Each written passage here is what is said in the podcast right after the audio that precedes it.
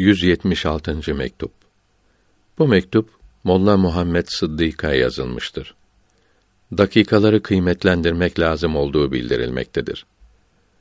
Allahü Teala'ya hamdolsun. Onun seçtiği kullarına selam olsun. Hadis-i şerifte bir kimsenin iyi Müslüman olduğu lüzumlu şeylerle uğraşıp faydasız şeylerden uzaklaşmasıyla belli olur buyuruldu. Bunun için zamanları kıymetlendirmek lazımdır. Böylece faydasız, boş yere vakit öldürmekten kurtulmuş olursunuz.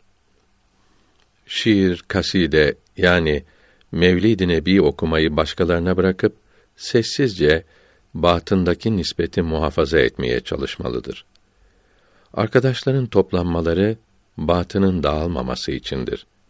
Öteden beriden konuşmak için değildir.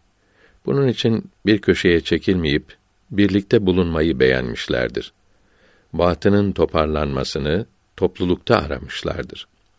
Gönül topluluğunu bozan toplantılardan kaçınmak lazımdır. Batının topluluğunu bozmayan her şey mübarektir. Bozanlarsa uğursuz ve bereketsizdirler. Öyle yaşamalıdır ki yanında bulunanların batınları toparlansın.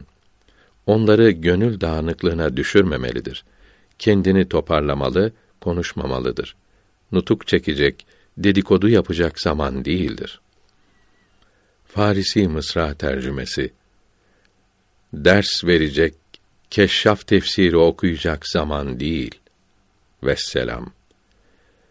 Gece gündüz dilimde salatü selam, o mübarek ruhuna ey fahrul enam.